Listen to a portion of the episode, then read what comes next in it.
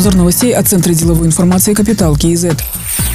С этого года снижен порог для постановки на регистрационный учет в качестве плательщика налога на добавленную стоимость. Ранее это было 30 тысяч месячных расчетных показателей, теперь 20 тысяч. В 2022 году МРП установлен в размере 3063 тенге. Следовательно, минимум оборота для постановки на регистрационный учет по НДС будет 61 миллион 260 тысяч тенге. В 2021 году порог составлял 87 миллионов 510 тысяч тенге. Для ИП, применяющих специальный налоговый режим на основе упрощенной декларации, есть возможность увеличить порог для постановки в качестве плательщика НДС НДС. Для этого необходимо применять трехкомпонентную интегрированную систему, пояснили в Комитете государственных доходов.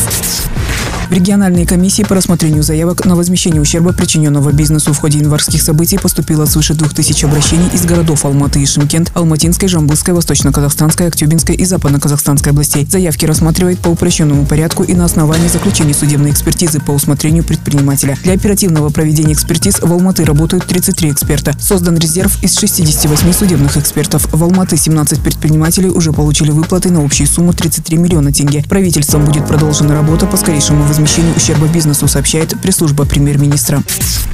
Полномочия госсекретаря расширены и соответствующие изменения внесли в указ о статусе и полномочиях государственного секретаря Республики Казахстан. Согласно изменениям, госсекретарь вырабатывает для президента стратегические предложения в сфере внутренней политики, по поручению главы государства представляет его интересы в отношениях с парламентом, другими госорганами, политическими партиями, общественными объединениями. Кроме того, госсекретарь будет курировать сферы образования, науки, культуры и спорта, а также консультативно-совещательные органы при президенте. В их число входят комиссии по вопросам противодействия коррупции, по государственным наградам, по вопросам гражданства. Также госсекретарь сможет курировать работу Казахстанского института стратегических исследований при президенте, координировать работу государственных аналитических структур в сфере общественного развития, координировать работу по присуждению гранта Таюльсиздак Урпахтары. С 5 января должность государственного секретаря Республики Казахстан занимает Ерлан Карин. Президент Казахстана Касымжомар Токаев примет участие в церемонии открытия зимних Олимпийских игр в Пекине. По информации пресс-секретаря главы государства Берика Уали, программа рабочего визита включает также переговоры лидеров двух стран. Отметим, в сборную Казахстана вошли 34 спортсмена, которые выступят в восьми видах спорта.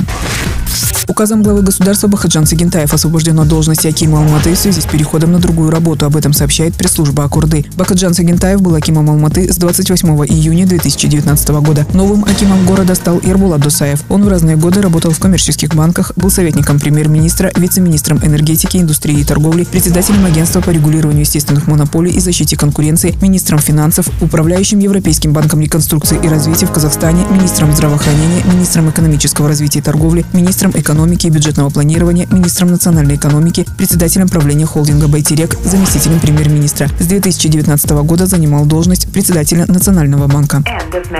Другие новости об экономике, финансах и бизнес-истории казахстанцев читайте на Капитал Киезет.